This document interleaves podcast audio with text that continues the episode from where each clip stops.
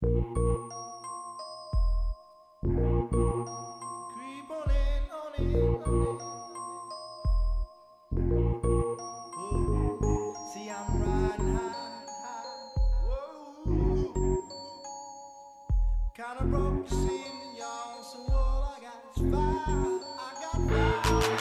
player. Give me some brew and I might just chill. But I'm the type that like to light another joint like Cypress Hill. I still do be spit loogies when I puff on it. I got some. Hola, you're listening to another episode of Life in Paradise podcast with me, your host, Brandon Hopper.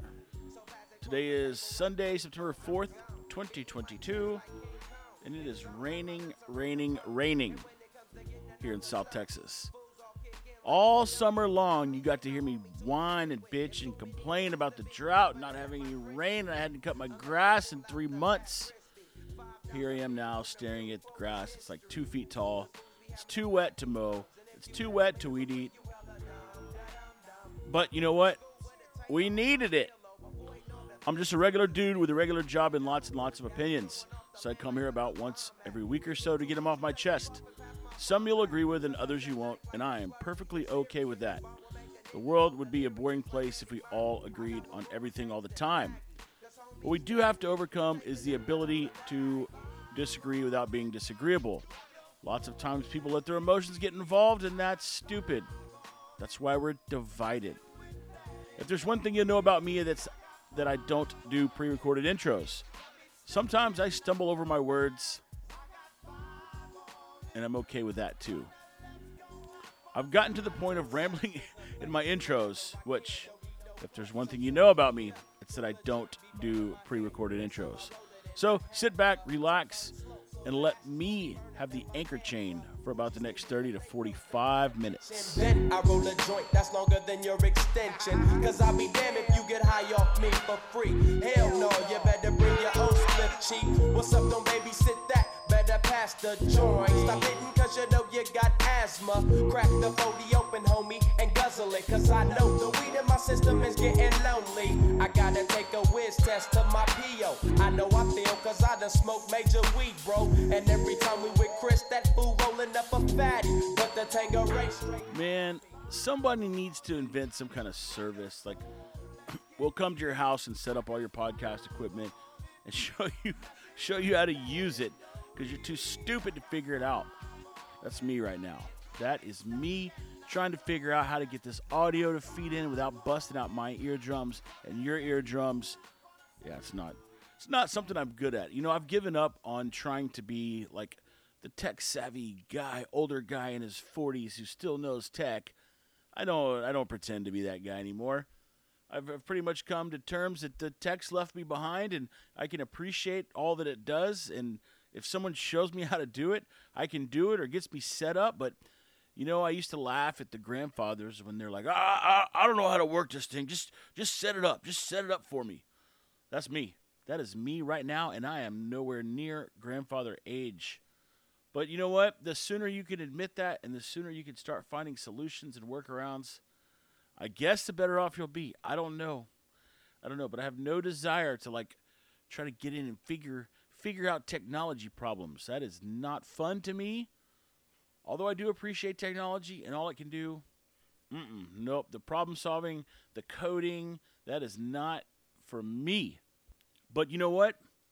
I'm glad. I am glad that my mental capacity has not slipped like Joe Biden's has.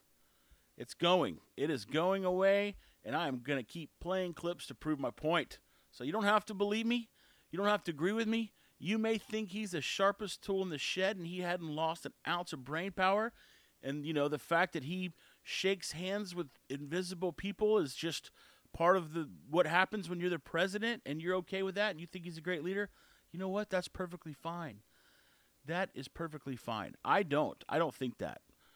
I think that he's uh, he's mentally handicapped, and I I think that um, if someone could evaluate him, they would say he's not fit to be president. And I know, I know what you're thinking. Well, we could say the same thing about Donald Trump, too. Maybe you can, but I would disagree with you. approach is why America's economic recovery, economic recovery Wait, was faster. Say that again, Joe. Recovery, America's economic recovery, economic recovery was fa- You know, he gets to a point sometimes where he doesn't know what he's going to say next, so he just goes, uh, uh, uh, anyway, anyway. So I'm going to play this clip just to prove that point. And every time I hear him do that, I'm going to play the clip on here so that one day, whenever he gets kicked out of office for being brain dead, I'm going to say, I told y'all. I tried to tell y'all. Y'all don't be listening, and y'all don't be patient. economic recovery was faster and Wait, one more time. listen to him stumble other- here. Our approach is why America's economic recovery. go. Wait, ec- Listen. Our approach is why America's economic recovery, economic recovery. There you go, was Joe. Faster There you go, boy. And stronger than any other advanced nation in the world. You know what's funny is that he thinks we're recovered. He, our our recovery was faster and stronger. We are fully recovered from this pandemic. N- never mind the fact that I can't buy a vehicle if I want to. Interest rates are through the roof. Housing prices are falling. Equity prices are falling. Yeah, but we had the strongest and fastest recovery. Now it's time to address the burden of student debt in the same way. The same way. Listen to his tone of voice. The same way. Working closely with the Secretary of Education, he's got the hard job. You know, Secretary Cardona, here's what my administration is going to do to provide more breathing room for people so they have less burden by student debt. And quite frankly, to fix the system itself, which we came in, we both acknowledged was broken in terms of, anyway. Do. In terms of more breathing room anyway. for people so Yeah, he loves to talk about breathing room. Have you ever noticed that? It's always breathing room. And then the the White House press secretary is even on board. You'll see her when she gets confused in her little state of confusion. That she also throws out the term breathing room, breathing room, you know, breathing always breathing room. they have less burden by student debt. And quite frankly, to fix the system itself, which when we came in, we both acknowledged was broken in terms of. In terms anyway. of anyway. There are three key factors what we're going to do in terms of, anyway. There are three key factors. I can't stop laughing. First, we've made incredible progress advancing America's economic recovery. We've wound down pandemic relief programs like the ones on unemployment insurance and small businesses. It's time we do the same thing for student loans. Student loan payments pause is going to end. It's going to end December 30. I'm extending to December 31st. Okay, okay, that's all I can take. That's all I can take of him. But you get the idea, right? Always, always wants to provide breathing room. Always says, anyway, whenever he gets confused, and can barely structure a sentence. 2022, and it's going to end at that time. Listen, I know I bash on him a lot. I know you might get sick of me bashing on him, but I don't care. I, I, I do this because this is what I want to talk about.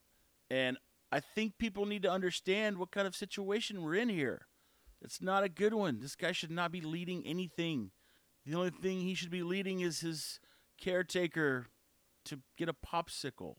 But here we are, just because orange man bad, old man good.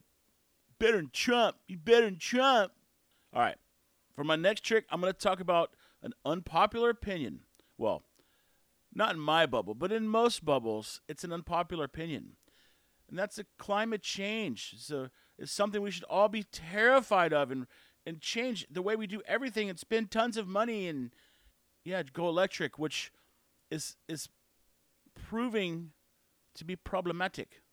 As we are seeing uh, last week, the state of California said, hey, let's not use electricity between 4 and 9 p.m. because our grid is having a hard time keeping up and we want to go green.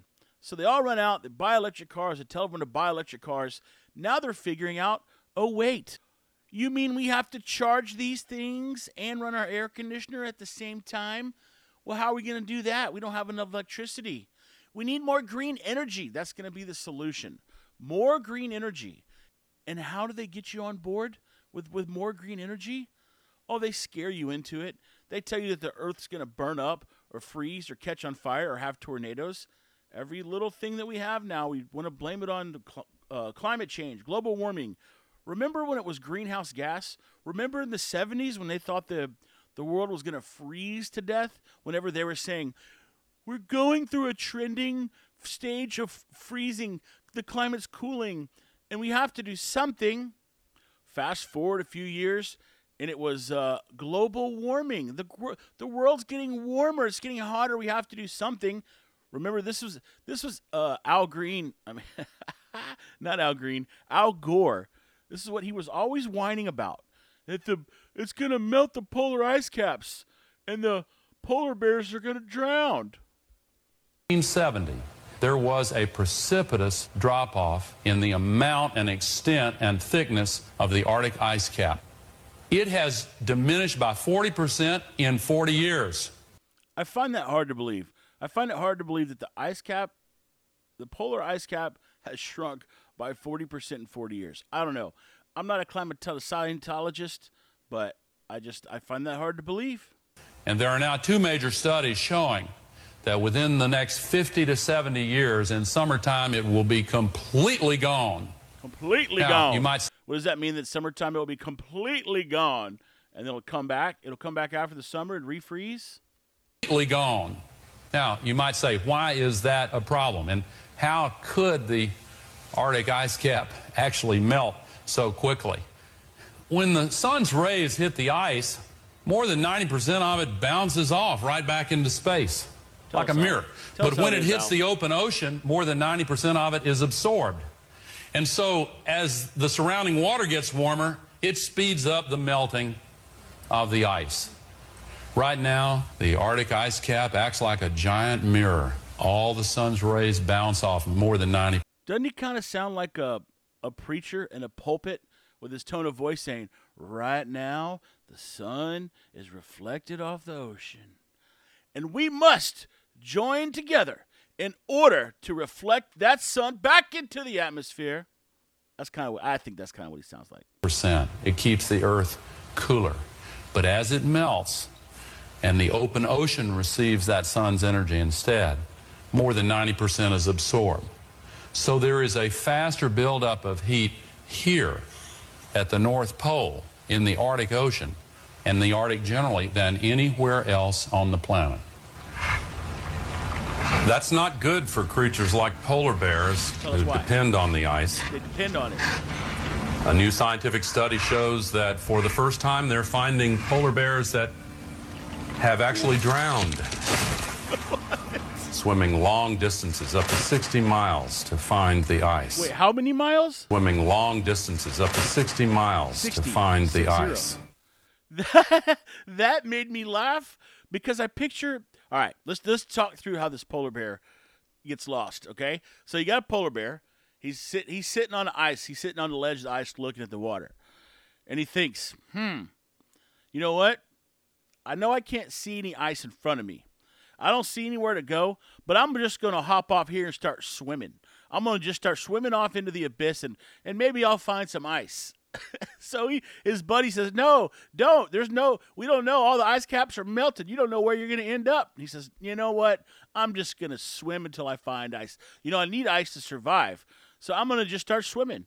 So then the polar bear starts swimming and swimming and swimming and swimming. He, he ends up making a circle and he comes on back to his ice and he tells his buddy, "Man, I couldn't I couldn't find any more ice. They must they must all be melting. I I just swum for a whole 60 miles and couldn't find no ice."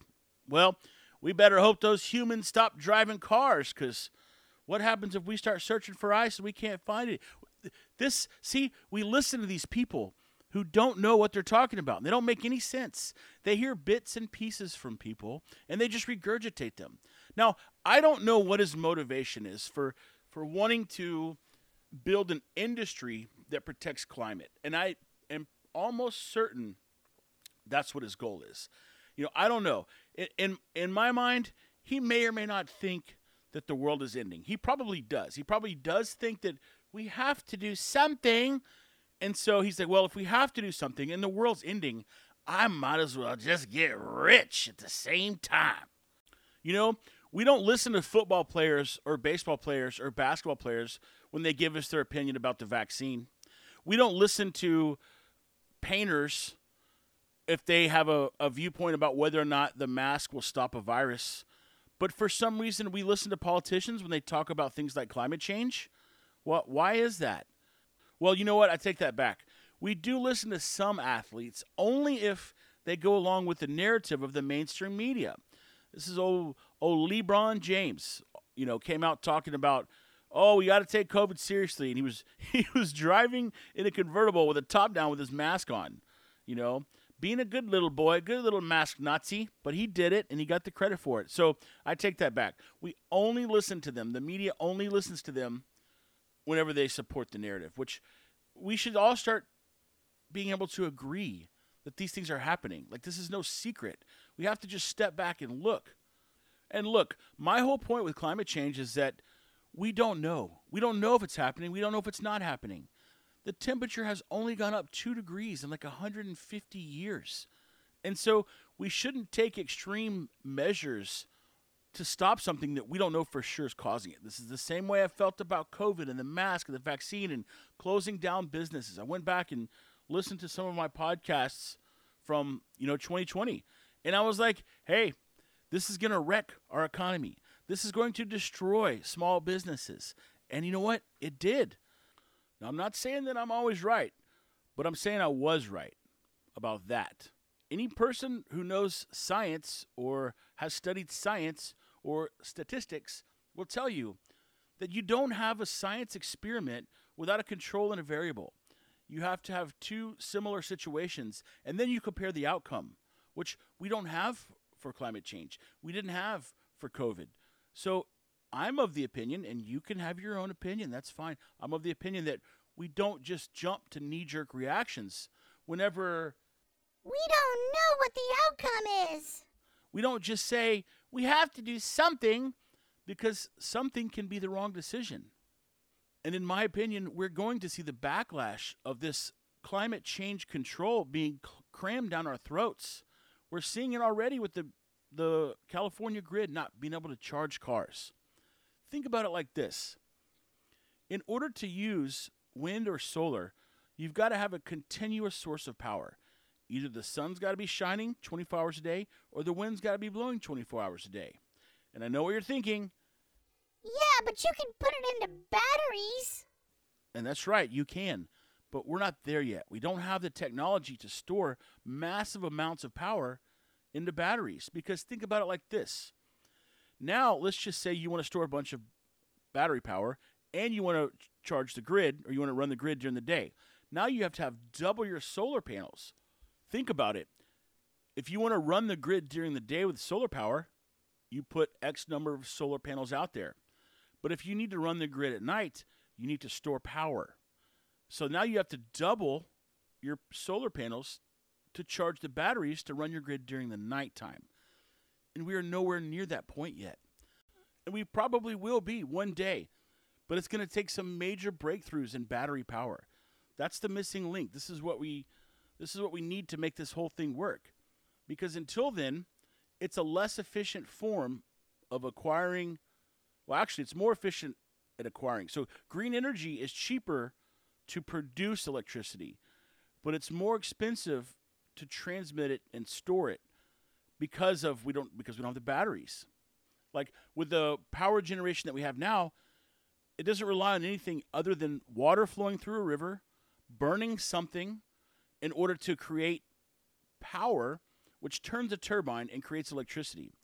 The way that natural resources work and the exploitation of them, and you know, everyone thinks the word exploit is such a bad word, but it's not. It just means to take advantage of or to to use for your benefit. So the way to exploit natural resources is that you start acquiring them. As you acquire them, and remember, they're finite, they will run out. We will run out of oil one day. Or what else will happen? If we don't run out, the cost to produce it will become so high that it will be cheaper to do something else. And that's when we make the switch. Because we cannot prove that there's some imminent threat. And I understand that a lot of climate scientists and people like Neil deGrasse Tyson and all these people, they buy into it. And you know what? I, I could be wrong. I'm not saying that my way is right. I'm not saying that their way is wrong. I'm saying that we don't know. We don't we can't prove it. If you look at all the other planets, like their their temperatures are changing too. I think I talked about this on an earlier podcast a few months ago. I looked at like of all the nine planets in our solar system, I started looking at them one by one, seeing which ones were showing changes in temperature. Well, I got to like four or five, and every single one of them had shown cooling or heating trends. So, because of that, we cannot say, oh, this is because of everything that we're doing, and we should just go backwards in time and be less efficient. It's, it's not a good solution because it, it costs people a bunch of time and energy and resources. Someone has to pay for that. Remember, when we're talking about finite resources, in order for one person to win, the other person has to lose. In order for us to, to give money to these green energy companies to produce green energy, we have to take it away from somewhere else. Or we have to produce taxes or generate tax revenue from the hardworking people like me and you. Okay, I'm starting to ramble. You know how I feel about climate change. We don't know. We don't know the solution. We don't know the answer. But we should not just jump to extreme measures because we will end up in a position where the pendulum will swing back and it'll be painful, just like what's happening in California now. On one podcast a while back, I did a comparison between what it costs to produce Bitcoin, because if you remember, everybody was screaming about Bitcoin uses too much power, and we don't have the right to use electricity. and I did a comparison that showed what it would cost in electricity if people transition to electric cars versus what it costs to run the Bitcoin network. You go back and listen to it. Maybe you'll find it interesting. My whole point is we can't trust people like Al Gore just because he's in a position of power. I mean, for crying out loud, the guy thinks that polar bears just start swimming around looking for ice. Ugh, these people. Okay, listen. I realize I, I said I was going to scale back on the Bo Jiden clips, but I lied. I lied to you, okay? Now, this next clip was taken from a show that I listen to all the time called The Michael Berry Show. And I think people are foolish whenever they do a podcast or a YouTube channel and they pretend like they don't get inspired or they don't get ideas from, from other creators. So I, uh, I took this clip from his show, but it makes lots of sense, and I feel like it's something that everybody needs to be hearing. Him using the word exponentially, not exponentially, exponentially, which is not a word. It is not a word. The President of the United States uses a word so frequently that it's not even real, and no one corrects him because he's just a cute old man.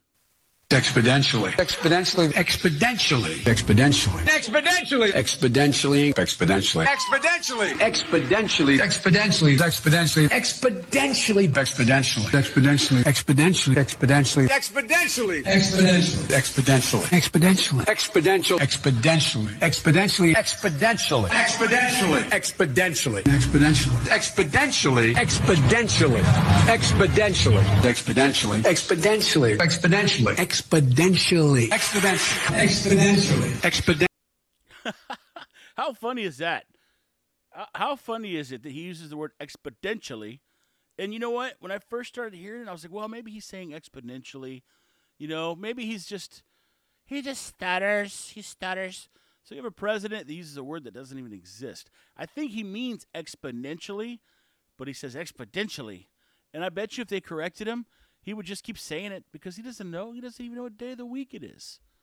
Exponentially. I'm going to start using that word instead of exponentially.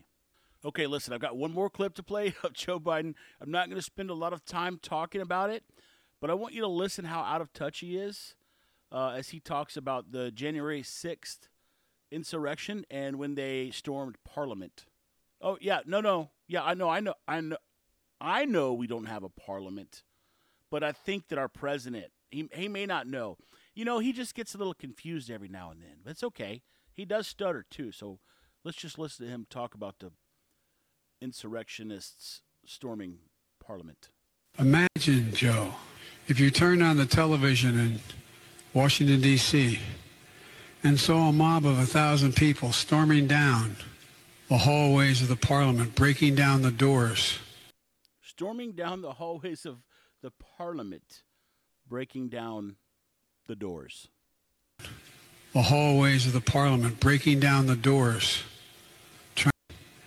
and saw a mob of a thousand people storming down the hallways of the Parliament, breaking down the doors, trying to overturn the doors, down the hallways of the Parliament, breaking down the doors, trying to overturn an outcome of election.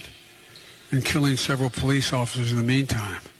Joe, I got newsflash, buddy. We don't have a parliament. We have a Congress. Okay, that's it. I don't need to tell you anything. You heard the man get so confused, he calls it parliament. Okay, we can get off Joe Biden if you'd like. If you'd like to leave leave the Joe Biden Joe Biden leave the Joe Biden pinata alone. He's old and he can't help it. I was thinking the other day, whenever I heard someone talk about the most dangerous cities in the country, I thought to myself, I wonder of all the cultures in the world, which cultures, which you know dominate countries, are are the most dangerous. And so I pulled up on I think Wikipedia and Statistica the most dangerous cities in the world. And I thought they would be predominantly limited to the African continent and the South, like South and Southeast Asia, and maybe some Middle East. But boy, was I wrong. I was completely wrong. Of the top 50 cities, I would guess I, I don't memorize this stuff. I don't I don't even have a note of it, but I think that probably 40 of the top 50 cities were predominantly Latin countries. And I don't know why that caught me off guard, but it did. And it made me wonder, and I might do some, some further researchatory investigationism on whether or not violence, the, the tend to be violent, the tendency to be violent has to do with the, the country's economic status. And I'd be willing to bet there's a correlation there because countries who are violent tend to be corrupt. And countries who are corrupt tend to not be able to figure out how to run an economy because the greedy politicians suck all the money out. And of the most dangerous cities, a lot of them were uh, Brazil, Venezuela, Argentina. You know, most of them were in South America. And I don't know why. They just caught me. It caught me off guard. I didn't really expect that. I don't know why. But it just goes to show you that a lot of times you formulate opinions and you don't know and you're wrong. And sometimes it's good to admit it when you're wrong because sometimes for some people it doesn't happen very often. Speaking of cultures, I cannot figure out for the life of me why people are still running around in masks. I I really I don't you know, I've it's gotten to the point where I actually feel bad for these people. And I feel bad because they have been so heavily manipulated by the media and the government and all these people who stood a lot to benefit from masks and they're they're still terrified. And I really do feel bad for someone who doesn't have the ability to go look at the statistics and see what the likelihood is of something bad happening or maybe they don't have the the desire. I feel bad for them too. If they're just taking in whatever is being fed to them and they're not questioning anything, I feel bad for them. But it's very telling about our society. I, I say that I probably see, and I go to the grocery store and I see probably 10 to 15% of people still with the face diaper plastered to their face. I see people come into a store with it on, and then within 10 minutes it's down around their chin. And I just think to myself, why? But here's what the problem. Here's the biggest problem I have is that you can't ask them. You can't talk to them about it because you'll be the asshole who's questioning them when they just want to do the right thing. You know, but if you were the person who didn't wear the mask and you walked around the store, people would scream at you and tell you to put the mask on that you're a careless idiot and you're selfish. But you can't even ask someone, "Hey, just out of curiosity, why are you still wearing the mask?" they would be mad at you. I guarantee you. I've tried it a couple times and it, it didn't work well. It really didn't. But that just goes to show you how this double standard thing works. And another funny thing is that whenever people were like starting to accept the fact that okay, it's safe it's safe to go outside now. It's safe to go into a restaurant without your mask. Whenever people were kind of starting to accept that, I would tell people people that vendors, delivery drivers, whatever. I say, man, you do not have to wear that goofy mask to walk in here. They would always tell me why that they wear it, and I would never ask them why. They would always say, "Well, I just wear it because I have to," or "I just wear it. I just wear it because fill in the blank." And I, I used to always think to myself like I don't I don't care. It doesn't matter to me why you wear it. You want to wear the mask, wear the mask. I'm just telling you you don't have to if you don't want to. The other day, some guy comes out to do some work, had a mask. He could he could hardly speak English as it was, and then with the mask on, and he spoke quietly. I got very very frustrated, and I said, "Dude, I, I hate to tell you this, but eh, can you take the mask off to talk to me, and then you can just put it back on?" And he was like, "Okay," and he pulled it down and he talked to me. We ended up speaking Spanish to each other because I was better at Spanish than he was English. But anyway, after that, he never put it back on. He and he saw us walking around all day, all the employees, all the customers, everyone walking around without it, and he's still he's still walking around with the the breath trapper and spit recycler just just doing its job right right over his air input holes. Speaking of unpopular opinions, I've got another one for you. Maybe I should, you know, I'm thinking about retitling this thing. Maybe I should call it unpopular opinions because uh, this really doesn't pertain to how it started. Anyway, I'm, I'm going off track. The term give back to the community is something I'm not a fan of. They love to tell you, Oh, they give back to the community. You got to give back. Everyone has to give back to the community. and you don't really realize it until you run a small business and you figure out, you know what? The community doesn't really give me anything. They take they take my property tax, they take my personal property tax, they take my franchise tax, they take business when they destroy the street in front of my place of business. And so I don't really know what people mean when they say give back to the community because they're not really giving us anything. Now, some people may decide to shop local and they may feel like it's more valuable that they would rather give their money to a local business than some whatever big fill in the blank that everyone hates. And that's fine. But in my opinion, there, there's one of two things going on there. They're, they're finding value. They're saying, I realize my dollar doesn't go as far at this craft brewery, but I'd rather give it to them so that they can grow their business and support the community and stick around. And that's great. That's they're finding value in that. They're giving that extra dollar knowing that it's going to make a difference somewhere. Or they shop at a local business because it provides a better product or better service at a better price. And generally that's the case. There are occasional cases where people would rather spend more money to get less quality, but it doesn't typically happen that often. You'll see that like kind of farmers markets and super specialty people who make jewelry in their house, things like that. But for the most part, people use their dollars where they find value. And so if someone goes to a restaurant and it's a small little mom and pop place, they probably like the food better than Applebee's. And if that's the case, then they're really not giving anything to the business. They're they're saying, "Hey, we like what you're doing. We like your product. We like your service. We also like that you're local. There's a little value in that too." But they don't go say, you don't ever hear anyone say, "Well, you know what? Their burgers really aren't that good, but we go there because they're local." No, it's like, "Oh, they have great burgers. They're a local business." It's always in conjunction with something. And so, I don't think we should expect businesses to just give back to the community, especially when they have to file lawsuits in the county because the county values their equipment at such an astronomical high rate that it would literally put the company out of business if they had to pay the taxes. So that is not a community giving to you. That is a community stealing from you. It should just be the term, yes, they give to the community. They give, not give back.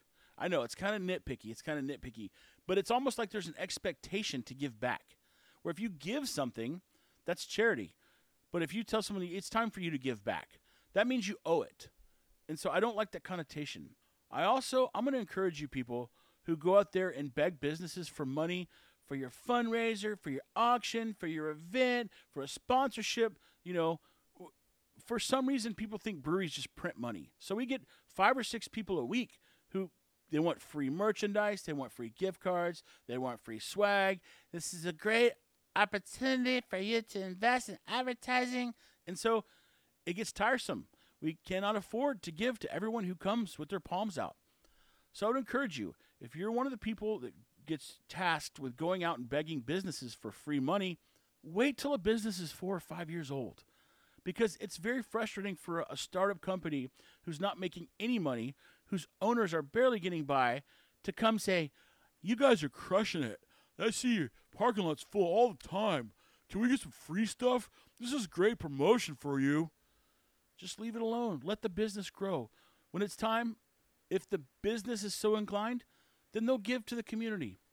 But let's not hold them to that expectation. It's hard to, it's hard to tell people no all the time when they want free things. I mean, it's just it's just tiresome. If you've never been in that position, I hope you don't have to go through it because it sucks to tell a, a preschool, no, I'm not giving to your fundraiser, or a soccer team, no, we're not buying your jerseys, or a church, no, we're not buying your pies. But we can't do it all. So I don't know. That's my rant on that. Take it easy on small businesses. Don't expect them to give back, but shop there if you like their products. Don't shop there out of pity, which I don't think most people do. But I don't want people to buy our products because we're local. I want them to buy our products because they like it, they like the service, they like the food, they like the drinks, and they want to support a small local business. That's okay. But let's stop pretending like communities just pour money into businesses. All right, I'm going to play something for you now that was recorded in 1943. And if you're a friend of mine, you probably got this via text message this week. So I apologize if you have to hear it again.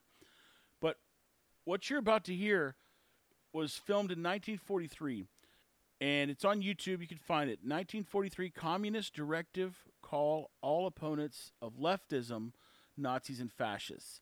And what this was is a document that was recovered, but was originally issued to inform communists within the U.S.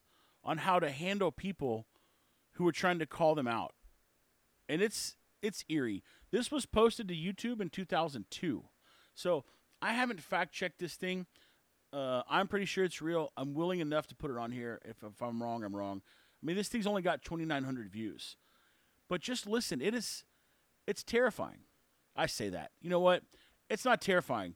I, I kind of overuse that word. It's not terrifying. But it is very, very true. It feels real right now. I ain't scared of nothing. In 1943, the following directive was issued from party headquarters to all communists in the United States. It read, When certain obstructionists become too irritating, label them after suitable buildups as fascist or Nazi or anti-Semitic and use the prestige of anti-fascist and tolerance organizations to discredit them. In the public mind, constantly associate those who oppose us with those names which already have a bad smell. The association will, after enough repetition, become fact in the public mind. In 1943, I'm going to play it again. I'm going to play it again just so you can just digest every word. Just listen to it. The following directive was issued from party headquarters to all communists in the United States. It read, When certain obstructionists become too irritating, label them after suitable buildups as fascist or Nazi or anti-Semitic and use the prestige of anti-fascist and tolerance organizations to discredit them. In the public mind, constantly associate those who oppose us with those names which already have a bad smell. The association will, after enough repetition, become fact in the public mind. So there it is. That's the there's their playbook. I don't know if they're intentionally following these rules. And when I say they, I, I know it's kind of vague. I'm not a big fan of when it's they and we and us and them. I'm not a big fan of using those terms. But when I say they, in this case, I'm talking about the people who run around and call everyone Nazis and fascists and anti Semitic. And this particular document literally says whenever people speak out against you, call them Nazis, call them fascist, call them anti Semitic. And if you do that long enough, they will become guilty in the public mind's eye. And we are seeing that happening right now. Now, whether or not you are a Democrat or Republican, or you love Joe Biden, or you hump Donald Trump, none of that matters. Let's just look at the context of this and say, are people calling everyone Nazis and fascists? Yes, they are. Could there be a motivation for that? Yes, there could be. Okay, so now we know that this is happening. Is there anyone that would deny, like, no, people really aren't misusing the word Nazis and fascists and racist? They're not. They're not really doing that. I would disagree with that. And at that point, the conversation's over. Because if you can't agree that that term or those terms are being overused, then we have no conversation. But if we can all agree that those terms are being overused, then we'll proceed. And the next question is is this a plan? Is this a, is this directive? Is this someone like George Soros who has these private meetings and tells leaders of the left, "Hey, this worked. This worked for communists. It can work for us. All we have to do is just accuse people of being the worst, most evil names ever, and we'll create them in a negative light. And then then we can win elections." I would be honestly curious to hear like Nancy Pelosi's opinion of that video. Like, we're not doing that. We're not doing that. Remember when Nancy Pelosi said China is the most free country in the world? China is one of the freest societies in the world. Uh, newsflash, Nancy. No, they're not. No, they're not. Speaking of Pelosi, I got something to tell you guys. So, remember a few episodes back, I talked about how Nancy Pelosi's husband is a uh, investment firm guy. He's a big stock trader. He gets DUIs, and that's what not what we're talking about. But so he trades. He makes trades in stocks. Buys investments, sells investments. Well, it just so happens that his wife is the Speaker of the House, so she knows what's about to happen in different industries long before it happens, long before the news gets made public. So what does she do? She feeds him the information and says, hey, this and this and this is about to happen. So we need to make adjustments to our stock portfolio accordingly. Whatever, Brandon. You're just a right wing conspiracy theorist nut job. So recently, about, I don't know, four or five weeks ago, Paul Pelosi sold some shares of a company called NVIDIA. And what NVIDIA does is they make hardware and graphics cards and, and things that computers use. Remember, I'm terrible at computers. I don't know much about them, but I know that this company called NVIDIA makes parts for them. So recently, they sold their shares. Pelosi and her husband sold their shares in NVIDIA at a loss. They took a loss, and everyone was kind of dumbfounded. Now, these people, these politicians, they have to disclose their stock moves, I think, after like six weeks of making the move. So she sold her shares in NVIDIA. Well, it just comes out this week that the U.S. government goes to NVIDIA and says, hey, you can no longer um, provide chips to China, which we're getting ready to go to war with China, just so y'all know. I'm putting it out there. It may not be a physical war where we're shooting at each other, but it's going to be a war of button pushing and computer jamming and hacking and economic suppression. So it's coming. It's coming. Be ready for all American made stuff. Actually, that's not true. Probably a lot of South Korean, Vietnamese, and Thai made things. But either way, it came out that the U.S. said you can no longer sell your chips to China because, um, yeah, because we don't we don't like China no more. So, what happened with Nvidia's stock? It fell. It plummeted. Well, Nancy just got lucky. She just lucked out and and just thought, you know what? I know I'm down on this position. I know I've lost some money on this trade, but I'm going to just go ahead and sell at the bottom because you know, I just kind of I just have a feeling. Yeah, no, that's not happening. These people are getting information and they're making they're making stock moves, and we're all just okay with that. We're okay with it. I'm gonna go turn in my job application. I'm gonna I'm gonna, I'm gonna march up into the the parliament and say, I'm looking for a job. Here, where can I turn in my application? You listen to me. I want you to get your ass up today, go out and look for a job. The word today is job. J O That taken from my favorite movie of all times. Hopefully you know it. If you don't, you can ask me. All right. I think for my last topic, I'm going to talk about none other than Joe Biden. No, no, I'm just kidding. I'm just joking. Actually, I'm not. I'm going to talk about him a little bit, but the talk of this week was the speech and the red lighting and all that. And you know, I sometimes I do feel like the right side of the media can just take things and just blow them up. But you know, both sides do that. Um, so I'm not going to focus on that. I'm not going to talk that he looked like Satan up there somebody made a bad decision, but I, I think they did. It was a pretty pretty silly looking setup. But I'm going to talk about the content of his speech. Now, the reason that he went up there was, well, I don't know. I think to to bring the country together, right? So I'm going to talk about the items or the things that he talked about, okay? And how many times he mentioned them. So remember, his whole thing was to bring the country together in cohesion and not be divisive, okay? So throughout his speech, how many times, I'm going to read through these kind of quick. I want you to guess, okay? How many times he mentioned China, crime, inflation, fentanyl, the border, Charlottesville, January 6th, insurrection, Donald Trump, extremism, violence, MAGA, and Republicans. Okay? So, hopefully you guessed shot from the hip. I'm going to read through the actual numbers now. Ready? Republicans, 16. MAGA, 13. Violence, 10. Extremism, 7. Donald Trump, 3. Insurrection, 3. January 6th, 2. Charlottesville, 1. You're probably thinking, Charlottesville? Why would he even talk about Charlottesville?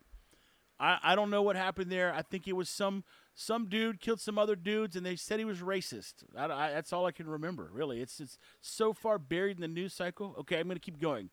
The border, fentanyl, inflation, crime, China, zero, all zero. So I find it weird that the things that are actually happening in the country are not getting talked about by the president, and the things that terrify him, he's talking about the most. It's kind of funny. It's kind of funny to me how terrified they are of Donald Trump. The guy has not even announced that he's running for president. Remember, half the country likes this guy. This is how out of touch these people are getting with the voter base. They think that they know better than the peons. That's why they are so focused on not letting Trump back into the arena. So it goes back to what I've always said is that you have a group of people who think that they're better off making decisions for the, the vast majority of the group.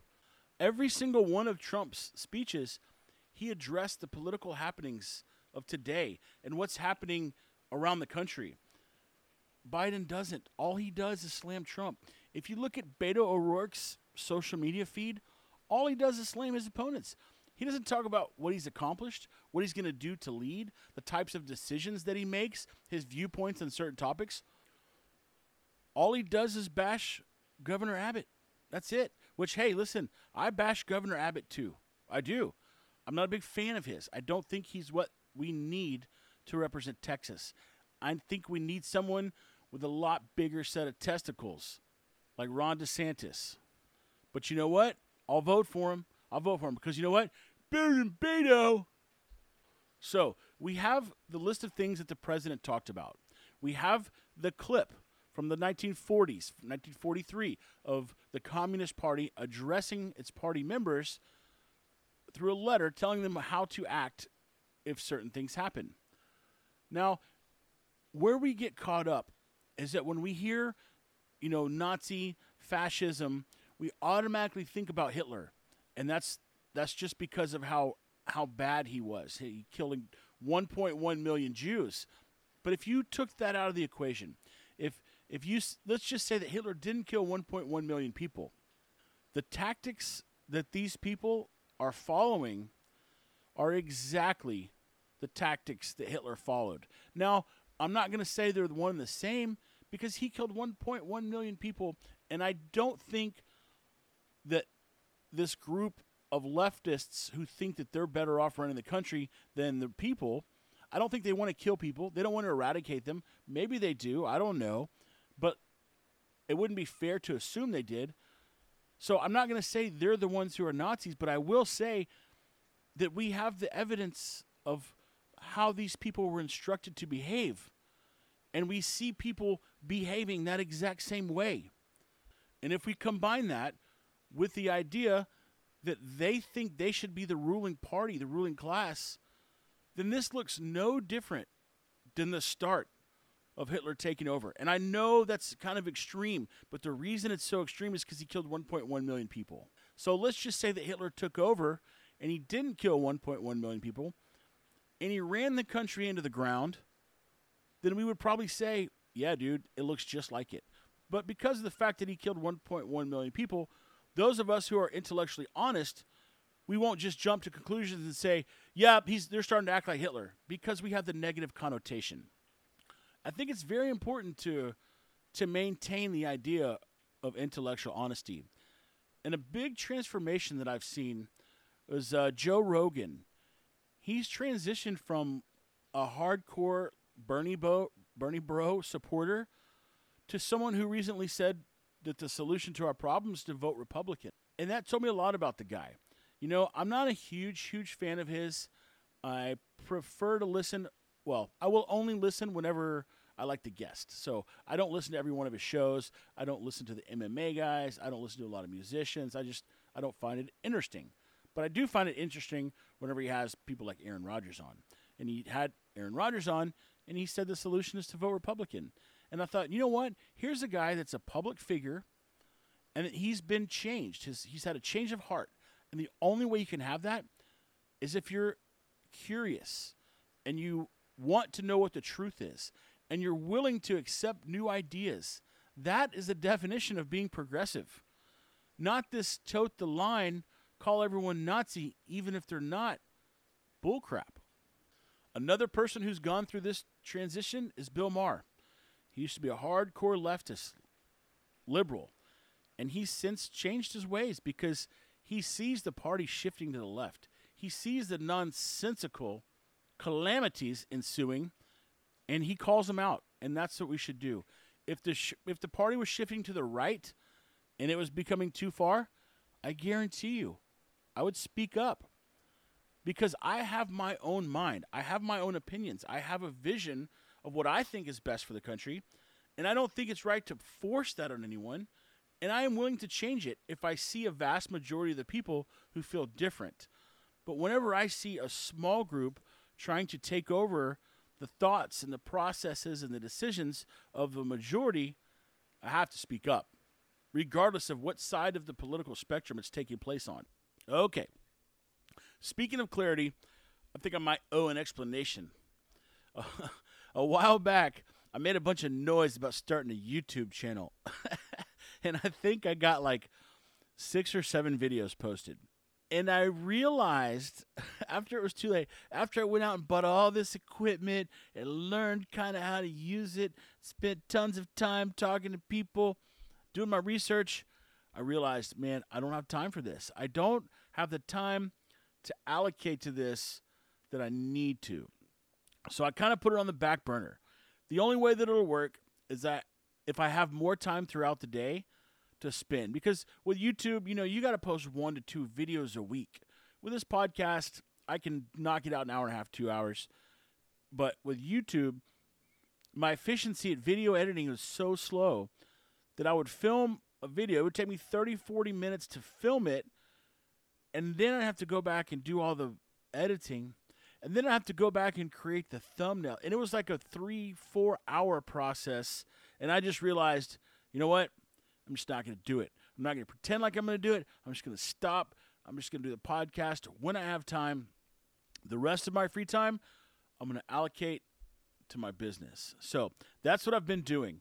Uh, that's why the YouTube channel died, and you never heard hide nor hair about it because I don't want to do it anymore for now. All right. You guys got another free marathon podcast by me. And now, if it stops raining, I shall venture to a child birthday party. One of my favorite things in the world is to go to a birthday party where there's a bunch of kids running around squealing. I'm just kidding. I'm totally kidding. It's not one of my favorite things to do. But I'm going to go to a friend's kid's birthday party because there's not going to be a lot of kids there. So that's a little insight to me and my love for squealing children. Hopefully, one day I'll have kids and I won't mind the squealing. Just for the record, I do want kids, I just don't have any. And when I have them, I will like mine probably more than anyone else's, and I'm okay with that. But for now, I'm going to wrap up the show. Thanks again for listening to the Life in Paradise podcast, the only show on the interwebs that has nothing to do with living in paradise. But I do appreciate you listening. I hope you can tell a friend and not be embarrassed about it. Hope everyone has a great week. Go out there, be brave, speak your mind, don't be a coward, do something charitable, give something away, be patient with someone who doesn't deserve it, and most of all, I don't hate anyone. I was raised in a way that is full, a heart full of love, and always prayed for the president. And I still pray for the president. I pray for the president all the time. So don't mess with me when it comes to words like that. Ah, you can talk about the pit, barbecue. The band was jumping, the people too. Ah, mess around. They're doing the mess around. They're doing the mess around.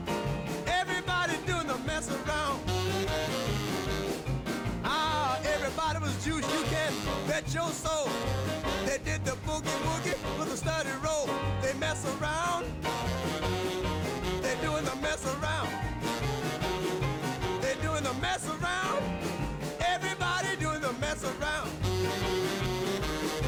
Now, uh, when I say stop, don't you move a peg. When I say go, just uh, shake your leg and do the mess around. I declare, doing the mess around. Mess around. Everybody's doing the mess around. Now let me have it, there, boy.